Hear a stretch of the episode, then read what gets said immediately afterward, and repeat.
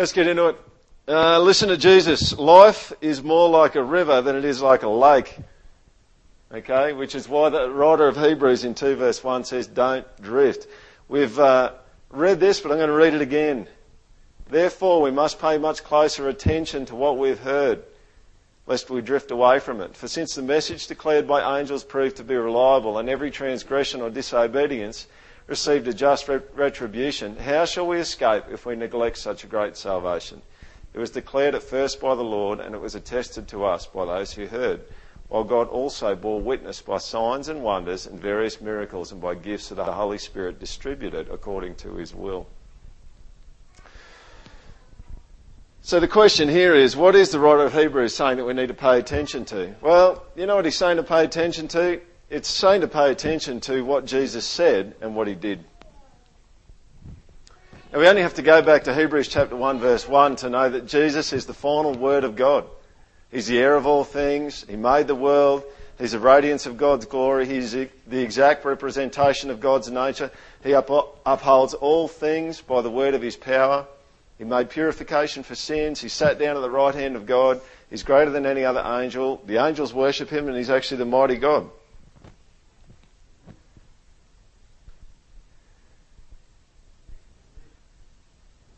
That's really interesting, right? Because I was having discussions with someone else, and this person knows who it is, but I was having some discussions with someone else about what I was preaching on this week. And, and it's all sweet, right? But they just said, Are we doing that again? Are we doing Hebrews 2 verse 1 again? And maybe even some of you, when I'm, when I'm reading that stuff out that we get out of Hebrews chapter 1, you just kind of go, Yeah, we heard that. All right, give me something new. Entertain me. Maybe? This is tired. Yeah, I know that. Why are we doing this again? We've already done it. Can't we move on? Which is exactly why the writer of Hebrews says you need to pay closer attention. And when it all comes down to it, I actually think it's the responsibility of preachers to preach in a way that's interesting and that brings truth alive. I'm not going to say it's not the responsibility of preachers to do that. All right? So let me try it again. You know what? You know Jesus is the final word from God. He's the pinnacle of revelation. You know that? There's no higher revelation than Jesus. And it's not like when you get to Jesus, you've just got some dodgy home brand copy. He's not a home brand copy of God. He's the exact representation of God. And you know what? Every single thing in this world, your body right now, and the seats that you're sitting on, and the carpet, and the roof, and the grass, and the trees, it's all holding together because of His creative word that's happening right at the moment. And it's, He's really kind to you. Because if He decided by His creative word that you wouldn't hold together anymore, you wouldn't. And He's really gracious to you. So the fact that you're sitting here and it's marginally warm in this room is His kindness and His grace and His love to you. Do you see that? That's amazing. And you know what? You were absolutely filthy, stinky, vomitous mass of sin all over you. We looked at that a few weeks ago, and you know what? He wanted to call you to himself. That's what he wants to do. He wants to call you to himself and he wants to clean you and he wants to cover your shame. And he wants to remove the vomit and the stink and the vileness of sin and just make you beautiful and fresh and desirable. And you know what? He got it all done. You see, he sat down. And God doesn't sit down until everything's done. He doesn't. And you just, you can sit here this morning, you can just go, man, that is amazing. Really? It's all done and, and you don't have to sit there anymore and you don't have to sit and just go, oh, I wonder if there's going to be a sin that uh, he doesn't know about that I'm going to come up with and he's going to change his mind. You don't have to be concerned about him changing his mind because it's done. It's all done. Because he doesn't sit down until it's all done. And there's comfort and there's assurance and there's something solid about that. And you know what? An angel can go and kill thousands, tens of thousands of people. In one case in the Old Testament, we looked at an angel could kill 150,000 people, and you need to know that this God, whose creative word is holding you together right now, is greater than that angel. So when he says uh, wonderfully gracious and loving things to you, you can trust him and you know that no one's going to overpower him. Isn't that good? You see the difference? See, it's, it's my job to make it interesting. But at the end of the day, uh, John Piper made this comment. It's probably a sin to bore people with God. I agree with him. I reckon it probably is. But I also think, think this. It's actually a sin probably to be bored with God. I mean, the weirdest thing is that you can have the most dull preacher, and if you've got someone who's really, really good soil, they're going home with something rich. And I mean, to be honest, I think with the parable of the sower, and I'm not putting this on you because I think that the perfections and the uh, the character of God being such as it is means that we need to keep inventing, as Psalm 96 says, we need to keep coming up with new songs to sing because nothing that we ever say is actually going to capture it all. So write another one. Say it again. All right? And that's why today we did Hebrews 2 verse 1 last week and today we're doing Hebrews 2 verse 1 to 4 because we're going to do it again. All right? Because the person who needs to pay attention, according to Hebrews 2, is a person that's already heard it before. And they need to pay attention because they're not paying attention enough. And so, in a sense, and I hope I'm not doing this in an uncharitable way, but in a sense, I'm putting it on you. We often pray before the service, we pray that God would make our hearts good soil. Because I think that's the critical thing. In the parable of the sower, the critical thing is not that the seed of the word doesn't go out, but it's where the seed of the word lands. That is the critical thing. Let me test you out again. What if I said to you this morning, this? God loves you. You don't have to say, but I wonder how many of you inside are going, yeah, I know. Do you? I'm going to show you a scripture that shows you you don't know. Or you might know a little bit, but you don't. Now, please, please don't. This this morning is um,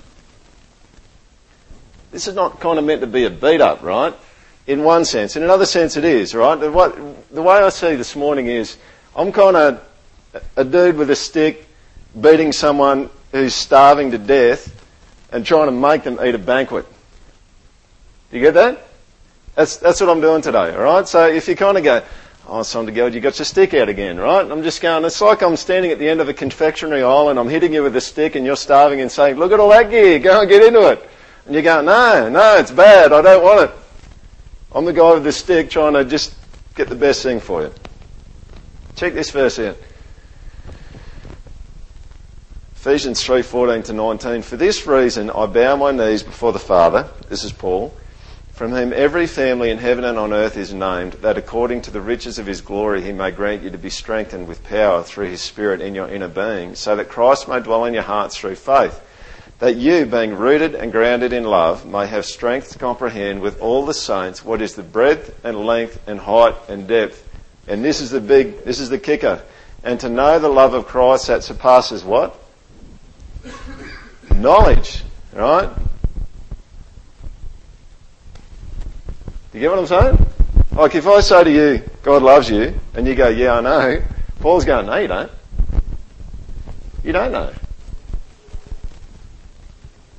So you need to meditate on it. I was just talking with uh, Crowther before the uh, service started, and I just saw meditation to me seems to be this weird combination between theological truth and the imagination, isn't it? So you sit down and you kind of put those together and you just think about the way things could be, because life gets pretty brutal in this world, and sitting down and using your imagination is really critical. I think Paul, somewhere in the New Testament, I think it may be in Ephesians, but don't quote me, he says God can do far beyond what we ask or even imagine. So if you don't imagine when you pray, you're selling God short, you're probably missing out. This takes a bit of imagination here. See, my job and our job when we preach is to preach well. Alright? And your job is to pay attention to Jesus. Pay attention to Him. That's your job. The weird thing about this is uh, when you actually look at the book of Hebrews, the book of Hebrews is somewhat unique because in the whole of the first chapter of Hebrews, you actually don't, there's no commands and there's no directives anywhere in the whole first chapter. Did you notice that? Maybe you notice it now. There's no commands. There's nothing that you've got to do. There's nothing that you've got to make happen. The very, very first one that you get is to listen and not drift. I mean, seriously, it's, it's not even like you've got to go and sacrifice yourself and give 20 grand away to your neighbour. The first thing that the writer of Hebrews says in chapter 2 is just stop drifting and listen. That's, that's your directive. Listen. Listen to Jesus. And he says this a couple of other times in uh, Hebrews as well in chapter 3. Therefore, holy brothers, you who share in a heavenly calling, consider Jesus. So he says, listen to Jesus. Listen to him. And then in uh, chapter 12 it says, Therefore, since we are surrounded by so great a cloud of witnesses, let us also lay aside every weight and sin which clings so closely, and let us run with endurance the race that is set before us, looking to Jesus. What's he saying? Look to Jesus. Listen to Jesus.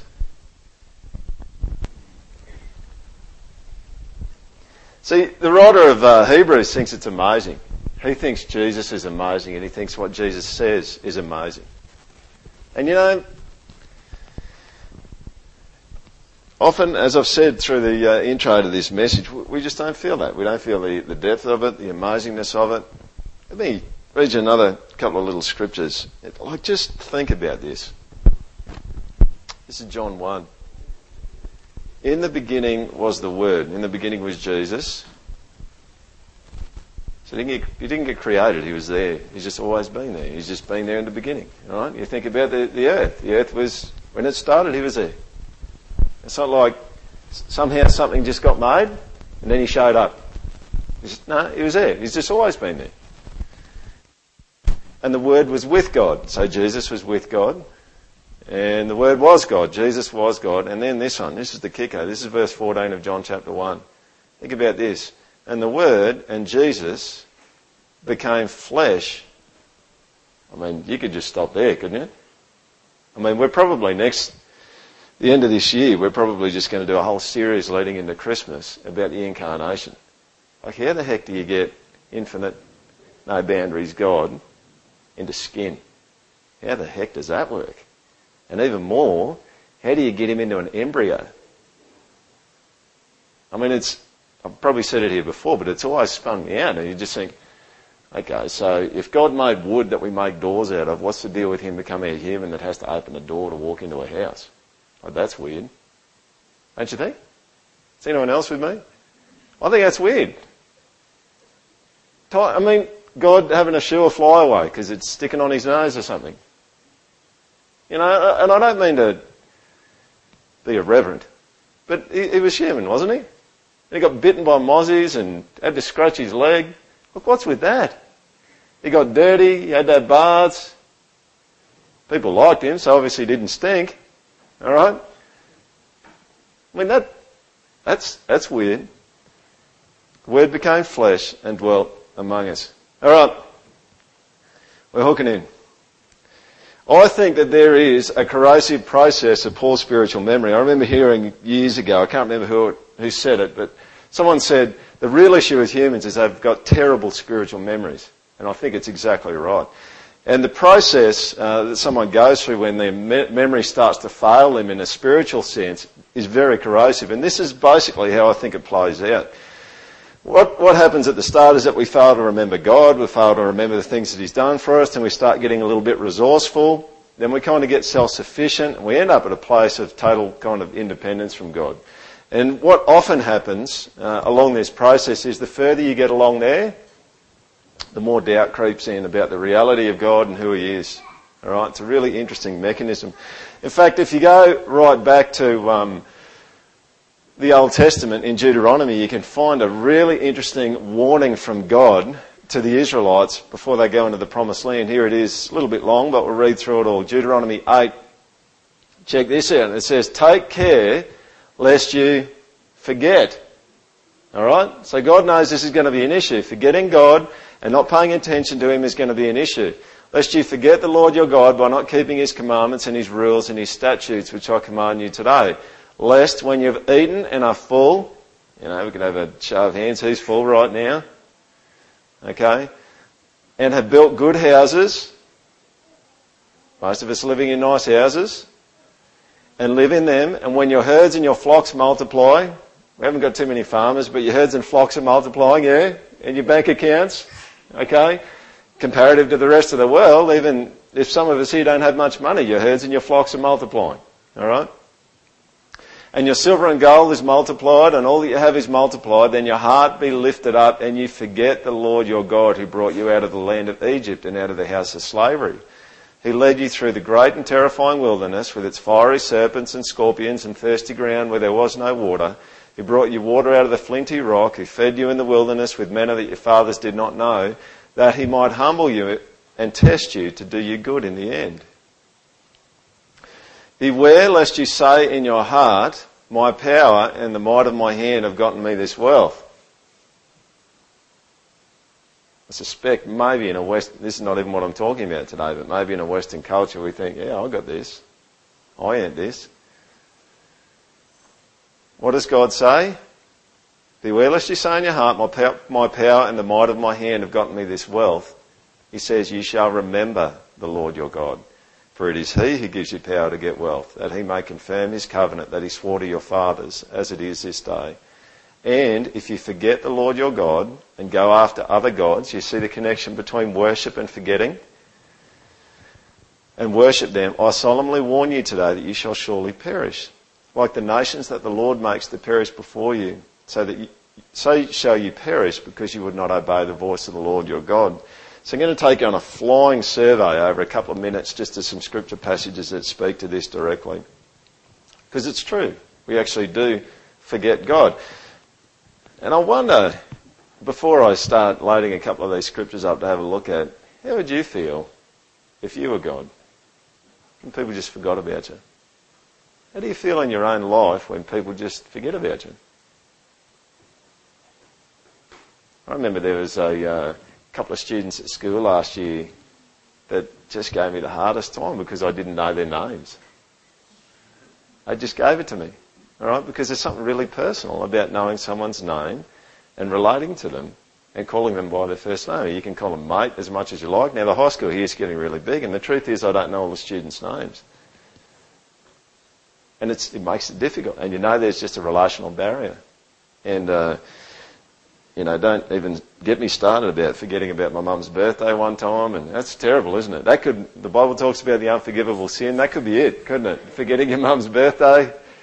It's, it's bad, isn't it, when you forget stuff? I mean, think about God and the extents that He's gone to uh, for us. Imagine if you were Him. Imagine you gave your own son and people just forgot about you. That's pretty hurtful.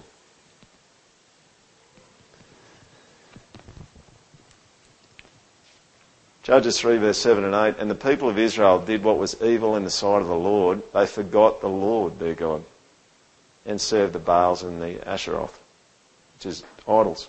Alright? Here's your worship connection again. I just forgot about God. 1 Samuel 12, He brought your fathers out of Egypt and made them dwell in this place, but they forgot the Lord their God. Just forget. Psalm 78:11. They forgot his works and the wonders that he had shown them. It's forgetting. Psalm 106:13. But they soon forgot his works. They did not wait for his counsel. I mean, as we go through this, feel free to do your own little bit of soul searching. Where do you forget God? And this is not, again, this is not like we're going to get all legalistic and put a whole bunch of rules on you and tell you how to not forget God. This is really about, this is like the banquet. When you forget God, you actually end up with something far less than what God wants for you.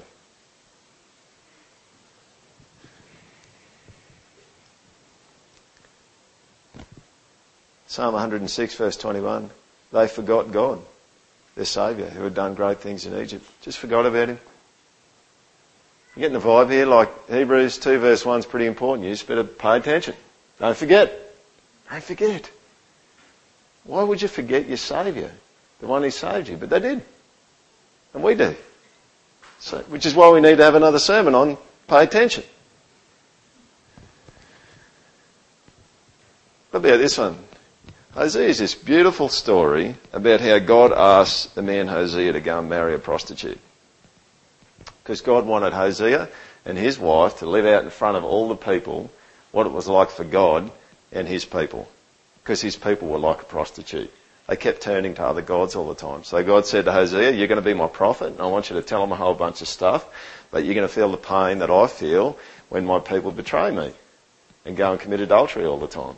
And so you've got this situation where Hosea's got this wife and uh, she keeps turning aside to uh, sell herself as a prostitute. And here's a couple of comments out of Hosea. She, God's people, burned offerings to them, the idols, Baal, and adorned herself with her ring and jewellery and went after her lovers and forgot me, declares the Lord. Like, now you're actually starting to get into a jilted lover. It sounds a bit like a jilted lover, doesn't it? She's going, they just forgot me. I couldn't believe it. You know, this is like a current affair. It's five nights a week almost, isn't it? There's jilted lovers on there just going, what the heck happened here? Everything was really good and she just, she left or, or he just left and I don't know what I was doing wrong. And it's almost got that kind of vibe about it with God where he's just going, man, I just did everything for him. I helped them. I did everything. I, I looked after them and I cleaned them up. And, and when they came back from being a prostitute last time, I cleaned them up and I made them beautiful again and I clothed them with really nice stuff and then they just went away and forgot me again. And again in 13, but when they'd grazed, they became full, they were filled, and their heart was lifted up. Therefore they forgot me. Yes, God is a jilted lover. Even more than that, the Bible in other places talks about how we've got a really poor spiritual memory when it comes to our identity in Christ also. This is one that's really hit me over the last week. This is out of 2 Peter verse 1. It's a little bit of a long one again, but just hang in. His divine power has granted to us all things that pertain to life and godliness through the knowledge of Him who called us to His own glory and excellence, by which He has granted to us His precious and very great promises, so that through them you may become partakers of the divine nature, having escaped from the corruption that is in the world because of sinful desire. Not even preaching on this, but Peter's just giving you the secret to how to get out of temptation is that you need to hang on to the promises of God. Because the promises of God are better than the promises of temptation. We'll keep going. For this very reason, make every effort to supplement your faith with virtue, and virtue with knowledge, and knowledge with self-control, and self-control with steadfastness, and steadfastness with godliness, and godliness with brotherly affection, and brotherly affection with love. For if these qualities are yours and are increasing, they keep you from being ineffective or unfruitful in the knowledge of our Lord Jesus Christ. So, quick question. Who nailed all those these week? Because Peter's saying you better have them. You need to have these qualities. Right? Now what he's going to tell you in a sec is he's going to tell you why you don't have them. And this is what he says. For whoever lacks these qualities, qualities is so nearsighted that he is blind, having forgotten that he was cleansed from his former sins. You see that? He's actually saying that your spiritual memory is the reason why you don't have the qualities that you should have. You've actually forgotten your identity. You've forgotten who you are. You've forgotten who God made you.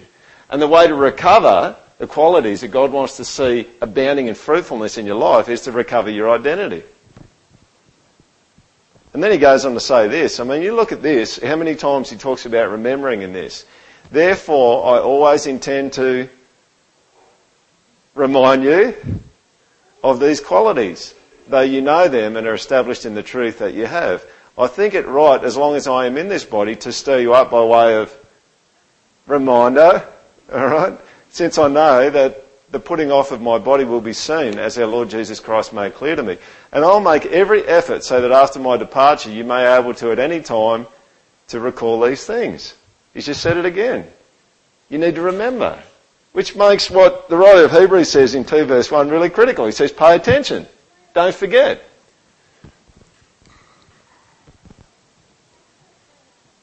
And the writer of Hebrews goes on to say that forgetting God, it's actually infinitely dangerous. Actually, hold on. We'll, we'll go through this. Hebrews 2, 2 to 3. Just got myself a bit disoriented there for a sec. For since the message declared by angels proved to be reliable, this is the Old Testament, and every transgression or disobedience received a just retribution, how shall we escape if we neglect such a great salvation? You know what he's saying? He's saying, in the Old Testament, the angels delivered the message to the people who wrote it down. You've now had the pinnacle of everything, Jesus, speak to you direct.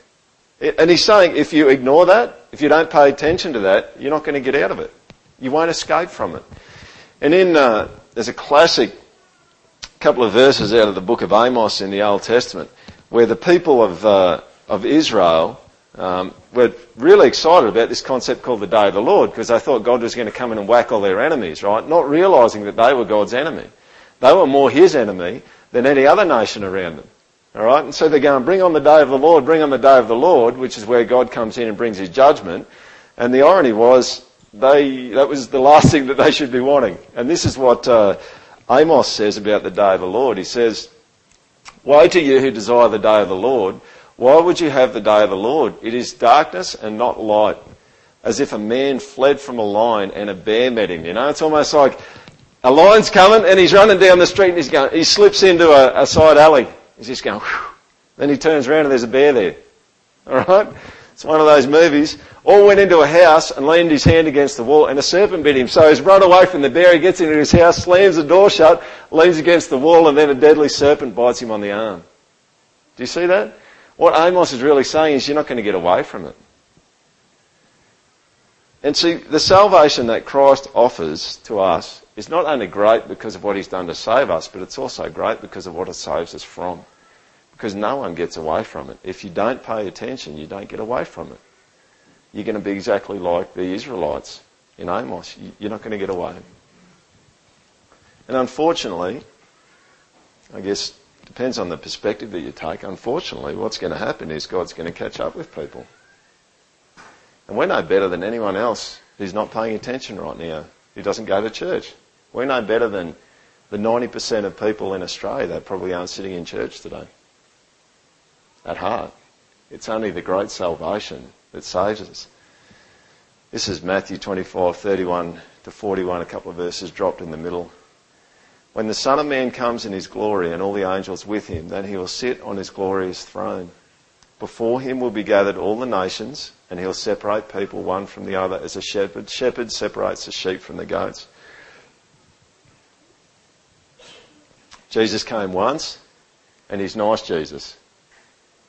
And he's kind Jesus, and he's loving Jesus, and he'll never stop being all those things. But I tell you, the one thing we didn't see is judgment from him the first time he came. And he made it really clear he's going to come back and do the judgment next time. And it's going to be like a shepherd. He's going to separate, he's going to put the sheep on one side and the goats on the other side. And uh, no one's going to get out of it. And the king will say to those on his right, Come, you who are blessed by my Father, inherit the kingdom prepared for you from the foundation of the world. Then he'll say to those on his left, Depart from me, you cursed, into the eternal fire prepared for the devil and his angels. Everyone who doesn't pay attention goes to hell. Not because they're worse than us, but just because they're not saved by the great salvation that Hebrews talks about. And you know what I, one thing I particularly love about this scripture? You know what hell was prepared for? It wasn't like God's up there and he's singing, let's think of some way that we can just make life terrible for these humans that I created. Jesus specifically says there originally, hell's created for, for the devil and his angels.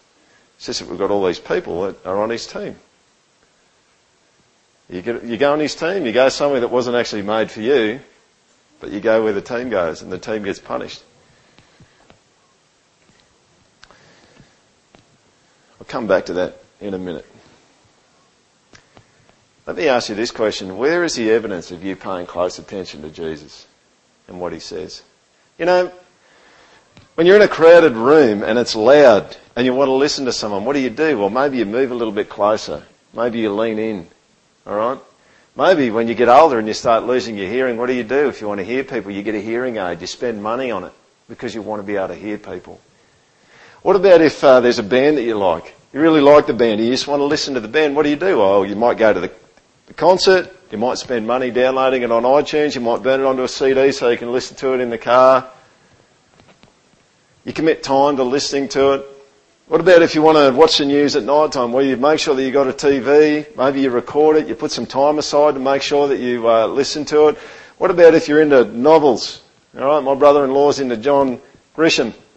All right, it, it just it spins me out. You know, one thing. This is just totally off the topic, right? But it spins me out. This this is weird for me. Why people read and watch shows about the occupation that they're in? I don't get that. Have you ever thought that? People kind of like medical people are into medical shows. It's like that's where you go to work. And my brother-in-law is a solicitor and he reads John Grisham novels, which are all about law cases. I'm just going, what is that? Like if anyone came up to me and said, do you want to watch a show about teaching? I'd just go, you kidding? No way. It's like Welcome Back Kotter. I think that's their only option. If you remember that one, these guys over here are going, who the heck's Kotter? Some dude with curly hair. That's all you need to know. Alright? But here's the truth, right? If you want, if there's an author that you like, whether it's J.K. Rowling or whoever it is, did I just pronounce that right? Rowling? Rowling? Oh, I don't know. One of them. Well, what do you do? Well, you buy a book. You commit time to it. Maybe you buy a book before you go on a plane or a long trip and you just sit down, you commit time to it. See, there's evidence that you actually want to listen to something. So where's the evidence for you that you want to listen to Jesus? We all want to listen to something and we make plans for our listening and we buy things and go places and make sure we are not distracted. So how does all this compare to our listening to God's word to us in His Son? Are you listening to that? Are you making provisions for that? Are your kitchen and your car and your office and your reading devoted to that? You see, there should be evidence for it. You know, and it's going to come down to things like maybe scripture memory. I know people, I know, remember I was in a home group in Sydney and uh, this dude, he was just a new Christian, right? He, sits, he sat down and he had this sensational home group kind of leader. And this guy sits down and just totally innocent. He just goes, seriously, he goes, can I just ask a question? He's going, yeah, cool. He goes, is it like a sin or something to read the Bible in the toilet? All right. And the leader goes, no, it's not. But you know what that is? That, that guy's life is being interrupted by his attention to Jesus. That's what it is. So it's even gonna, some of you might go, that's really gross. Alright? And it might be really gross. Okay? But at some level, he's doing it. And I've heard of other people who are just going, right, I'm just going to put scriptures up on the back of the toilet door. Alright? I'm going to try and memorize these things. But it doesn't, don't think the only place you can be spiritual is in the toilet, right? It can be anywhere. Okay? It can be absolutely anywhere. So, scripture memory. What about meditating? What about just putting time aside to meditate on things? Combining imagination and theological truth. What about singing worship? How do you, where's the evidence that you're reminding yourself of the promises of God? When do you study it? When do you study it? I said this a while ago. Piper uh, said in one of his messages, he said, if you, uh, if you rake, you'll get leaves, but if you dig, you might get gold. You see, our lives are absolutely just more and more with technology just getting interrupted, aren't they? The email goes off, the text message goes off, we've got to check Facebook, got to put a status update in, because if you don't do three a day, people don't pay attention anymore. Alright? You've got to put some questions on there so you can ask for some stuff and generate a bit of uh, attention from people. Well, what about, um, I read an article by Piper uh, a little while ago where he just said, well, when the heck does Facebook get interrupted by Bible? When does that happen? Why is, why is Bible and attention to Jesus always the victim? Why doesn't Bible dominate other things? It's like, oh man, seriously, I just can't, I'm, I'm not going to be able to get to the voice tonight. I can't get to it, right? Because I've got to, I'm going Bible. I'm paying attention to what Jesus says. Does that ever happen? I mean, it probably should. I mean, seriously, if, if we actually believe what it says in the Bible, you'd be just, it'd be getting interrupted. You just, there'd be a text, text message or, and you've got to send an extended reply and you get a quarter of the way through and you're going to go, no, I've got to get to Jesus, so I'm just putting that one aside. And it gets interrupted. You see, we don't even think that way, do we? We just think, that's an, man, there's a demand there and I've just got to respond to that demand. It's instant, it demands your attention. Oh, the writer of Hebrews demands your attention for Jesus. So, see this this morning as one 45 minute long alarm of a text message from the writer of Hebrews who's saying, be interrupted in the rest of your life so you can pay attention to Jesus. This is me with a stick telling you to, to eat a banquet. Yeah? That's what it is. Alright? It's not like Jesus is some bad guy, some sadist who's just going to mess with you and just start maiming you and hurting you. He's sensational. He's the best thing for you. There's nothing better for you. And it's a shame, often, isn't it, that the biblical writers have to use a stick sometimes and go, would you just go down there?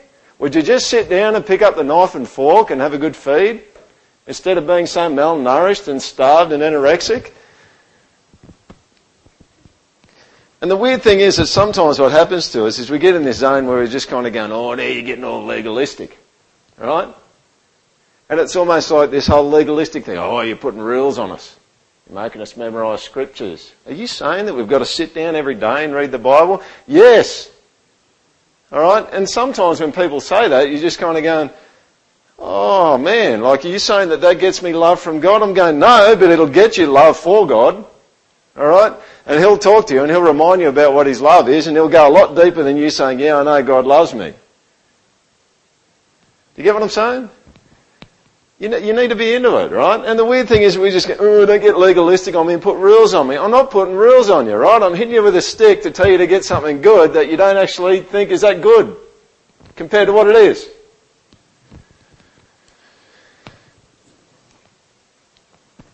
See, disciplines serve you. And you need to get some disciplines to serve you. Alright? Because, alright, seriously, if I waited for the inspiration to go and read God's Word. You just need to know that every single time, almost, that I go to the Bible, and I think most humans go to the Bible and go to spend time with God, there's spiritual inertia at the start. It's just a slog to get it up, right? But who knows that often by the time you get to the end, you're going, wow, that was really good. I can't believe it was so hard to get started. So that's where you need to have your disciplines in there because disciplines will help you. Disciplines will help to make the starting easier because I get up every day and I spend time with God. And I work on it.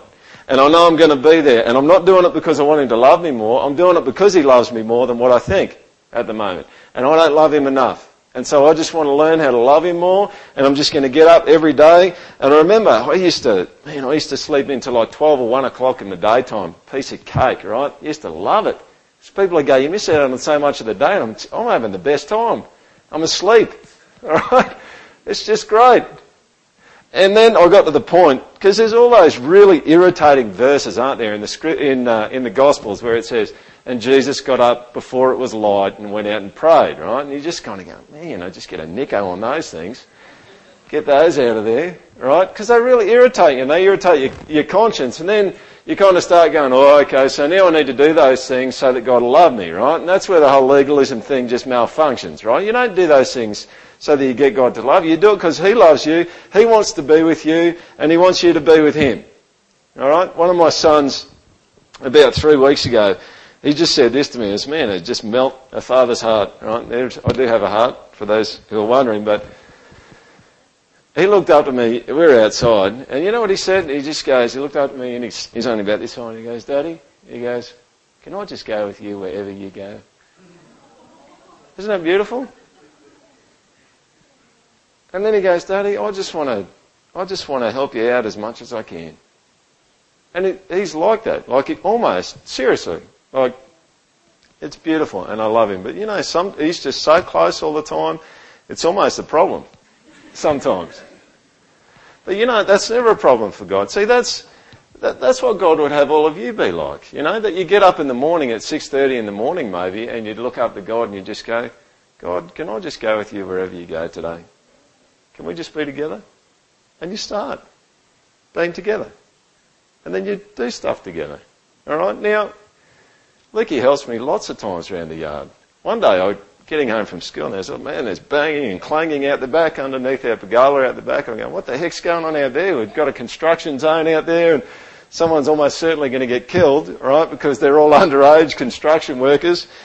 And I, I have a look out there and just, what the heck's going on out? You know what they're doing? They've gone and got the little plastic wheelbarrow and they've gone around to the trailer that's got fire, firewood in it. And they've just, the boys have just decided, no, we're going to fill up the wood box because it's coal and we're using wood. So they fit maybe seven or eight pieces of wood, smaller bits of wood in this wheelbarrow and they're just going backwards and forwards filling up the wood box. And when I'm out there doing stuff in the backyard, you know, any dad here who's done stuff with their kids knows it takes you at least twice as long when your kids help. Doesn't it? But you know what? At that point, it actually isn't about getting the job done. And I don't think it's like that with God. For God, it isn't ultimately about getting the job done. It's ultimately about Him doing it with us. Doing it together. Yeah? And He wants to do it with you. But if you don't actually have some disciplines to help to get you in a place where you're with Him and you're doing stuff with Him and you're keeping in step with Him, it's going to be a big problem for you.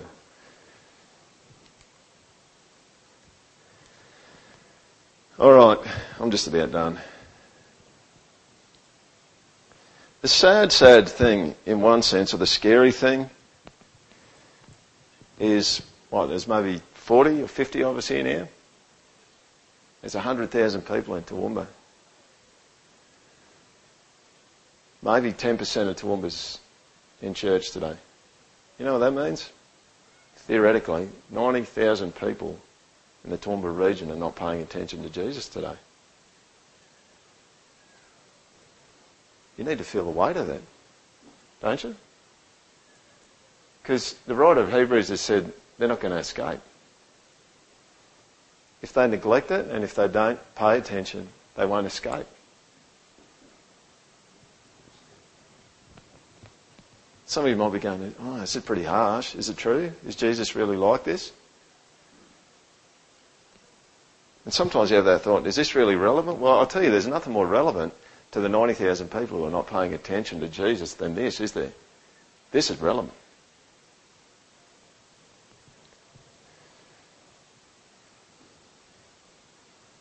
You know, I mean, our culture is pretty much everything's kind of going along okay. We haven't had major disasters. Maybe a couple of years ago we had a flood, but the number of people that that affected in terms of their lives was pretty pretty low. We haven't had a major earthquake.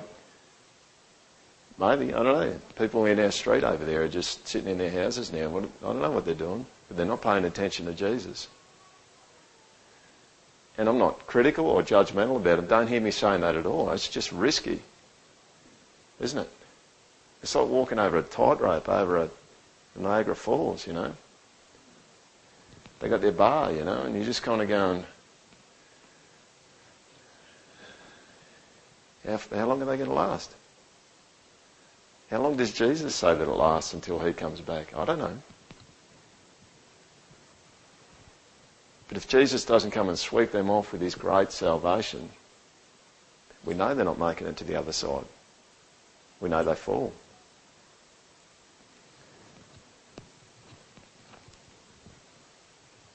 How shall we escape if we neglect such a great salvation. You know, sometimes you can come to church and you can kind of go, eh, it's, it's all good because people in church, we're paying attention. Maybe.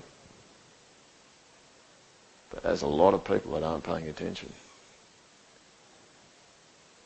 And you know, in a human sense, they're, they're lovely people, aren't they? They're good people. They're beautiful people. They're people that God made. They're people that God made in His image. And you know whose job God you know the people that God gave the job to to make sure that people pay attention? He gave it to us. To help people to see, to help people to pay attention to Jesus.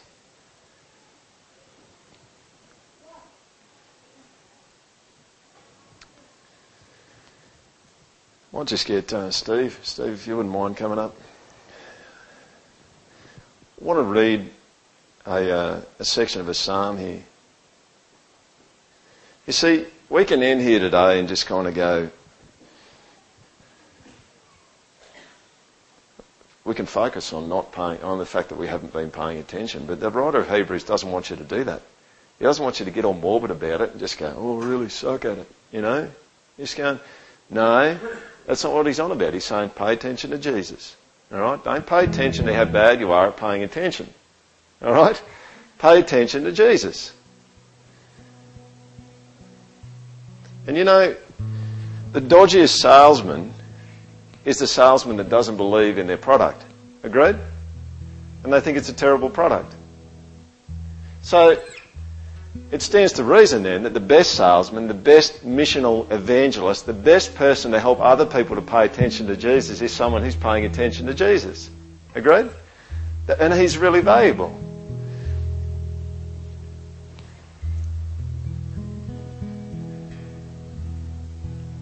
Why don't you stand with me? I'm just going to read this uh, psalm, and if you'd be happy to close your eyes and just uh, use that as a tool to help you to meditate. I'm just going to read this. You don't need to read it.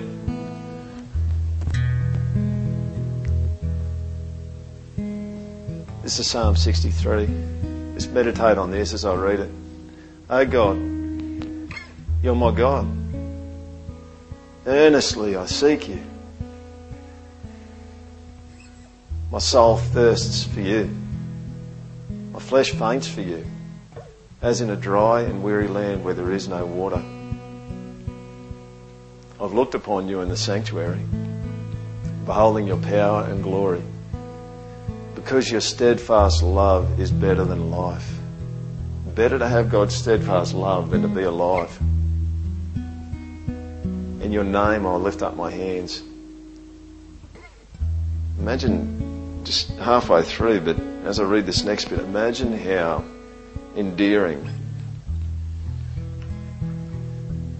a witness is who has got this kind of vibe. My soul will be satisfied as with fat and rich food, and my mouth will praise you with joyful lips when I remember you upon my bed. Remember you. Look at that. My soul will be satisfied as with fat and rich food. It's like lashings of cream. What do you see? Roast, roast pork, legs of pork. What is it? Lashes of fat and rich food. When I remember you upon my bed and meditate on you in the watches of the night. For you've been my help, and in the shadow of your wings I will sing for joy. My soul clings to you. Your right hand upholds me. This is the best way to get someone who's not paying attention to Jesus to pay attention to Jesus, isn't it? You can open your eyes now if you'd like. Isn't it? Isn't this the best way to get someone to pay attention? I mean, if they saw all of us walking around like that, saying, This God is just my delight. He is just my soul's delight and I, in a non judgmental, non self righteous way, are spiritually obese from the rich, fat food that I get to eat from Jesus. We're just going to sing a song. There's this uh, poet who uh, wrote this uh, line. He said, uh, Let your last thanks all be thanks. I think that's how you remember. Let your last thanks all be thanks. It was W.H. Auden said that. So I might just pray and then uh, we'll just sing a song of thanks to God for the great salvation and how He saved us. But let's not leave out people who aren't paying attention.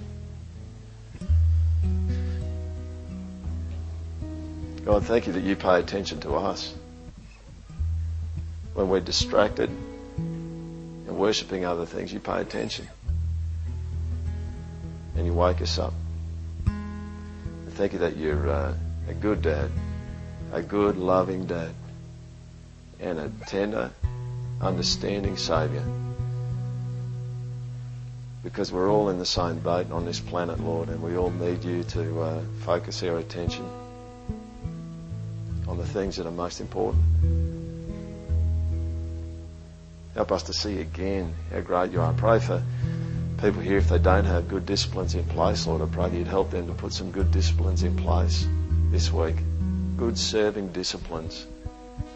to help them to feast on that rich, fat food that you offer, to feast on the banquet of paying attention to you, Jesus.